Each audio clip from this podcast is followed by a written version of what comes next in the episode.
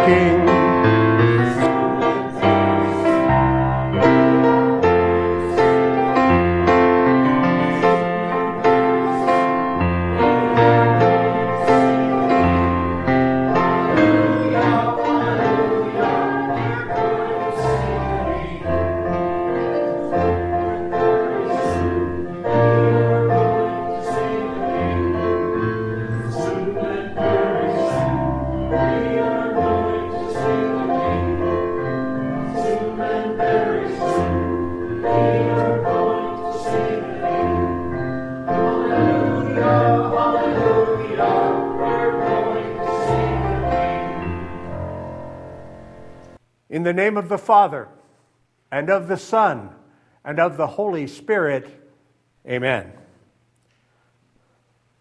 Let us then confess our sins to God our Father. Most merciful God, we confess that we are by nature sinful and unclean.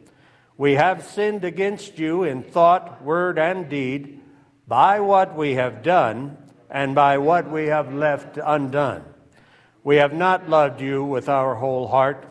We have not loved our neighbors as ourselves. We justly deserve your present and eternal punishment. For the sake of your Son, Jesus Christ, have mercy on us.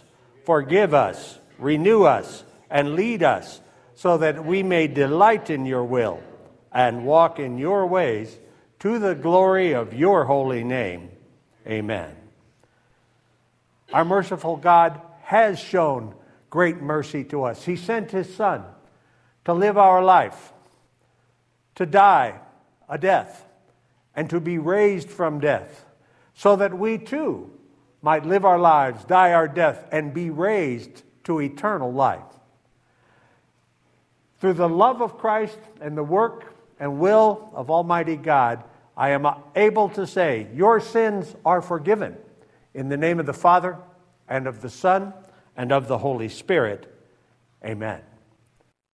We sing, This is the Feast.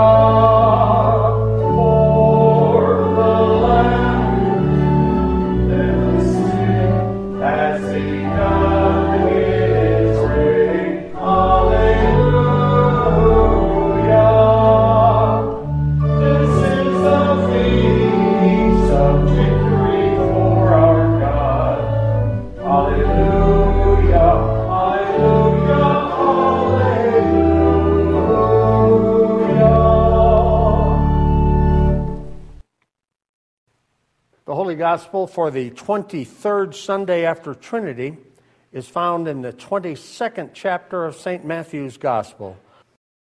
Then the Pharisees went and plotted how to entangle Jesus in his talk, and they sent their disciples to him along with the Herodians, saying, Teacher, we know that you are true and teach the way of God truthfully and do not care about anyone's opinion, for you are not swayed by appearances. Tell us then what you think. Is it lawful to pay taxes to Caesar or not? But Jesus, aware of their malice, said, Why put me to the test, you hypocrites? Show me the coin for the tax. And they brought him a denarius. And Jesus said to them, Whose likeness and inscription is this? They said, Caesar's.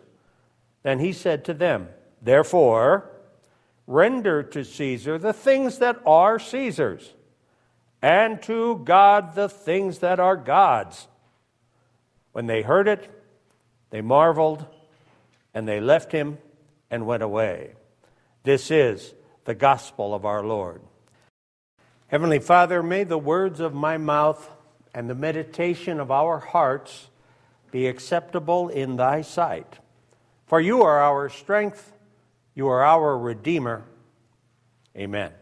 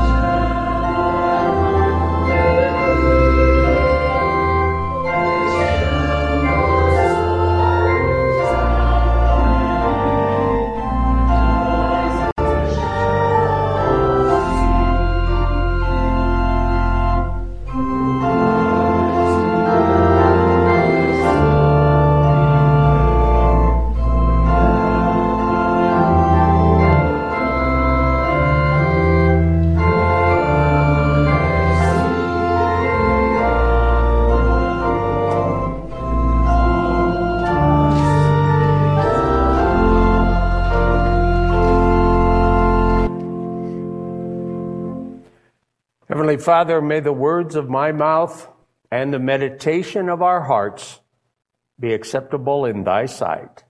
For you are our strength, you are our Redeemer. Amen. For the second last Sunday of the church year, in the, uh, the older lectionary, the one uh, in the blue hymnal, the gospel lesson comes from Matthew 25. Follows immediately upon the parable of the ten virgins. I hope you remember that. The virgins went out to greet the bridegroom as he makes his ceremonial approach to claim his bride and begin their life together. But only five of them were smart enough to bring along extra oil for their lamps, and the other five had their lamps go out and had to run out and try to find some place that was open to sell them oil they couldn't find one, and they missed the bridegroom, and they were not allowed to enter the wedding hall. Well, immediately after that, we hear these words in Matthew 25. Again, it will be like a man going on a journey who called his servants and entrusted his property to them. To one he gave five talents of money, to another two talents, and to another one talent, each according to his ability. Then he went on his journey. The man who had received the five talents went, to, went at once and put his money to work and gained five more. So also the one with the two talents gained two more. But the man who had received the one talent went off, dug a hole in the ground, and hid his master's money. After a long time, the master of those servants returned and settled accounts with them. The man who had received the five talents brought the other five. Master, he said, you entrusted me with five talents. See, I have gained five more. His master replied, Well done, good and faithful servant. You have been faithful with a few things, and I will put you in charge of many things. Come and share in your master's happiness. The man with the two talents also came. Master, he said, you entrusted me with two talents. See, I have gained two more. The master replied, Well done, good and faithful servant. You have been faithful with a few things. I will put you in charge of many things. Come and share your master's happiness. Then the man who had received the one talent came. Master, he said, I know that you are a hard man, harvesting where you have not sown, and gathering where you have not scattered seed. So I was afraid. And I went out and hid your talent in the ground. See, here is what belongs to you. The master replied, You wicked, lazy servant. So you knew that I harvest where I have not sown, and gather where I have not scattered seed? Well, then you should have put my money on deposit with the banker so that when I returned, I would have received it back with interest. Take the talent from him and give it to the one who has the ten talents. For everyone who has will be given more, and he will have an abundance. Whoever does not have, even what he has will be taken from him. And throw that worthless servant outside into the darkness, where there will be weeping and gnashing of teeth. This is the word of the Lord. I find it a real strength in the lectionary system when at the end of the church year, for the last three weeks, you count down third last Sunday, second last Sunday, Sunday of the fulfillment, and you focus on the end of time because the end of time is coming. And we have no idea when it's coming. And we don't really have a clear idea of what's going to happen when it comes, but we need to face the fact that, yeah, that's kind of on our mind every now and again. And so we need to see what Scripture has to say, what, what knowledge, what information God has given us in the Word of God. This parable, which is more than a parable, it's really an allegory. This allegory talks about the end of the world by telling the story of this rich guy going on a journey. Now, I need you to be able to make a connection between the characters and events in this reading and the events in our life of faith. The master is obviously Jesus. The journey he goes on is the one he's on right now, dating from his ascension into heaven until his return. We will confess that we believe that he will come again to judge the living and the dead. The end is coming. We just don't know when it's coming. And in this allegory, before he leaves, the master gives gifts to his servants. Now, the word talent is kind of confusing because in modern English use, we talk about talents that we have. You know, we can juggle or we can make a perfect souffle or maybe even make a putt every now and again when we really have to. But those are not the talents that's talked about here. This talent is literally a financial term. We heard in the assigned gospel for Trinity 23 a denarius, a tax amount. Well, a denarius was the standard wage for one day's labor back in those days. A talent is the equivalent of 6,000 days of labor. A talent is a bunch of money. It's five years' work by the average workman in one lump sum. And this master gave five talents to one guy, two talents to another, and one talent to a third. So then we're not talking about insubstantial amounts. We're not talking about something that's not of enormous value. Jesus is the master. Jesus went on a journey to heaven. Jesus gave talents to his church. And the talent is the gift of faith. The incredible knowledge that you have, and not everybody has, that God exists, that God created the world, that God saw the world go bad on him, that God gave his son to die to pay the price for the world's sinfulness, for our sinfulness, something else we've already confessed. Sinful by nature, unclean by nature, sinful in thought, word, and deed. That's us. But you have been given the precious gift of knowing God rescued you. He did it through the gift of His Son. But now his son is gone, and he's coming back.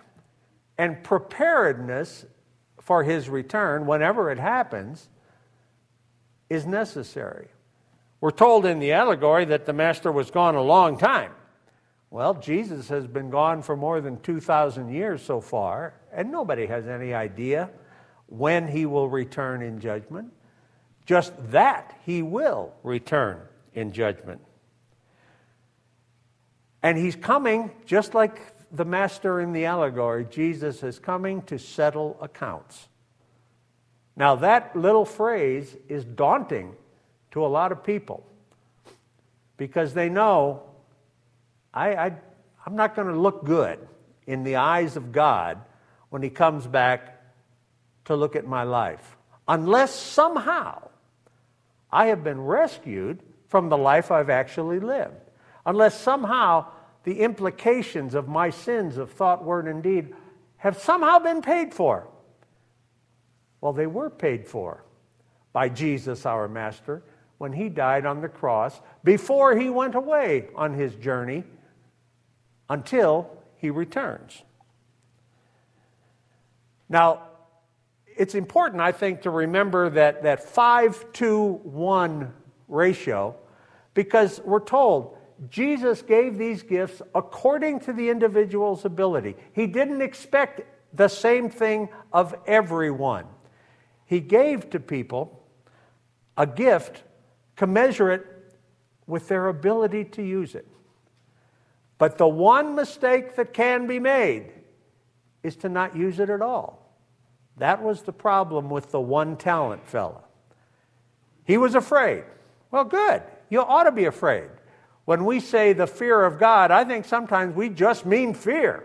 God can do things, and He can do things to us, and so it's, it's appropriate to look with respect and even fear on God.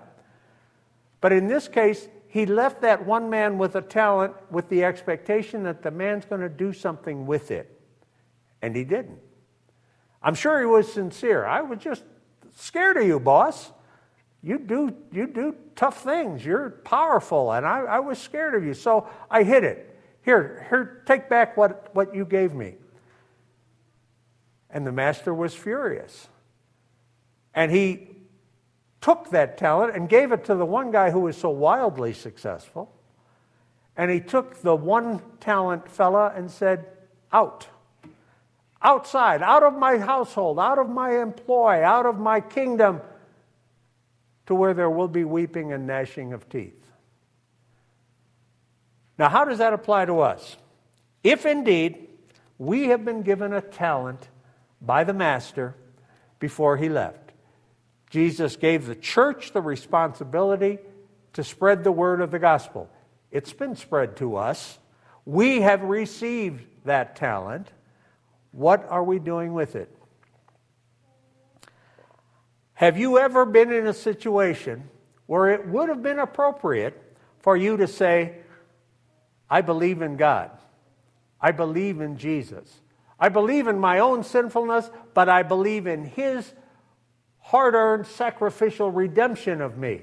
How many times have you been in a place where it would have been appropriate for you to say those words and you remain silent? Those kind of situations come up in these days much more often because to be a person of faith has become unfashionable. And people ridicule us. Maybe they even feel a little sympathy for us. That poor, quaint old preacher. Look at the, the, the fairy tales he believes in. And I have a talent, and I don't want to hide it underground. I don't have a responsibility to save the world, but I possess the tool that can save the world that faith, that word of Scripture, that knowledge of Jesus and God's love for us. And if I don't say it, I'm in the position of the one talent fella in the allegory. Have you ever sat with somebody in a private situation where they would be proud to say, I'm a believer, I have faith, I was baptized, but in a public setting, you're not going to hear anything like that come out of his lips. That is hiding your talent. And that is dangerous. It is a sin like any other sin that can be forgiven. But if it's continued, Do you have a talent at all? Have you ever actually received the gift if you won't even let other people know that you have it? The parable of the talents is an allegory about the end of time that's kind of a warning to us. You have been given the wonderful knowledge of God's love for you, of God's action for you, of God's promise to you. And that tool that saved your soul can save others too. And God expects you to use that tool He gave you, that talent, to spread it around, just to see what might happen. The people that know and respect me, might they take seriously what I'm saying? Well, whether they do or not, it is my job to say it. And that is what Jesus is telling us here about the end of time. Don't be the guy, don't be the woman that received the talent and kept it a secret. Yeah, it could cost you some, some uncomfortable moments, it could cost you some, some real distress in the near term. But look what was offered to the fellows who went ahead and used their talent in the world they lived in. Come and share in your master's happiness. Come and be with your master. Be where he is. Be with him forever and share in the wonderful happiness of being God's child in heaven. The end is coming. The master is going to come back from his journey and he's going to settle accounts. One of the things that we need to make sure doesn't appear on our account is that we took our talent and hid it. You are not responsible for saving the world. However, you possess the tool that can save the world. After all, it saved you. Use that tool. Take that talent that God gave you and share it with the world around you and be grateful to God, not just for the talent, but for the opportunity to share it. Amen.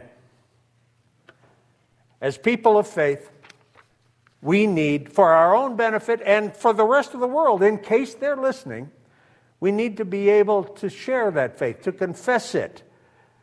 The word confess from Latin means from the lips. It needs to be heard. That talent needs to be taken out and shared with the world. And we do that as we confess our faith in the words of the Apostles' Creed. I believe in God, the Father Almighty, maker of heaven and earth, and in Jesus Christ, his only Son, our Lord, who was conceived by the Holy Spirit, born of the Virgin Mary, suffered under Pontius Pilate, was crucified, died, and was buried he descended into hell. The third day, he rose again from the dead. He ascended into heaven and sits at the right hand of God the Father Almighty. From thence he will come to judge the living and the dead. I believe in the holy Christian, the holy Christian church, the communion of saints, the forgiveness of sins, the resurrection of the body, and the life everlasting. Amen. Let us pray. Almighty God, we give thanks for all your goodness, and we bless you for the love that sustains us from day to day. Lord, in your mercy, hear our prayer. Save and defend your whole church, purchased with the precious blood of Christ. Strengthen your faithful people through the word and the holy sacraments Make them perfect in love and in all good works, and establish in them the faith once delivered to the saints. Lord, in your mercy, preserve our nation in justice and honor, that we may lead peaceable lives with integrity. Grant health and favor to all who bear office in our land, especially the President and Congress of the United States, the Governor and Legislature of this state, and to all who make administer, and judge our laws. Help them to serve this people according to your holy will, Lord. Lord, in your mercy, take from us all hatred and prejudice. Give us the spirit of love and order our days in your peace. Prosper the labor of those who work to bring peace and justice to the nations, so that mutual understanding and common endeavor may be increased among all peoples. Lord, in your mercy, bless the schools of the church and all colleges, universities, and centers of research, and those who teach and work in them. Grant your wisdom in such measure that people may serve you honorably in church and state. Lord, in your mercy, sanctify our homes with your presence and bless them with joy. Keep our children in the covenant of their baptism and enable their parents to bring them up in lives of faith and devotion. Unite the members of all families in a spirit of affection and service that they may show your praise in our land and in all the world. Lord, in your mercy, let your blessing remain upon the seed time and harvest, the commerce and industry, the leisure and rest, the arts and culture of our people. Take under your special protection those whose work is difficult or dangerous, and be with all who put their hands to any useful task. Give them the just rewards for their labor and the knowledge that their work is a blessing in your sight. Lord, in your mercy, by your word and Holy Spirit, comfort all who are in sorrow or need, who are in sickness or adversity. Be with those who suffer persecution for the faith. Have mercy on those to whom death draws near. Bring consolation to those in sorrow and grant to all a measure of your love, taking them into your tender care. Lord, in your mercy, all these things and whatever else you know that we need, grant us, Father, for the sake of him who died and rose again, and now lives and reigns with you and the Holy Spirit, one God forever. Amen. And now, along with the disciples who asked Jesus, How should we pray? we pray the prayer he taught us Our Father, who art in heaven, hallowed be thy name. Thy kingdom come. Thy will be done on earth as it is in heaven. Give us this day our daily bread, and forgive us our trespasses as we forgive those who trespass against us and lead us not into temptation, but deliver us from evil. For thine is the kingdom, and the power, and the glory, forever and ever. Amen. Seen through the eyes of that wonderful gift of faith, with that talent that God gave us to be His people here and now and forever, we know that we have experienced the real presence of Christ in this simple yet miraculous meal. We know that we live today and every day we live in His promise. And we know that we depart from this sacrament with His peace. Amen. And now may the Lord bless us and keep us. May the Lord make His face shine on us and be gracious to us. May the Lord look upon us with His favor and give us His peace. Amen. Thank you for listening to Immanuel God with Us, the radio ministry of Immanuel Lutheran Church in Twin Falls, Idaho. The Lord bless you and keep you.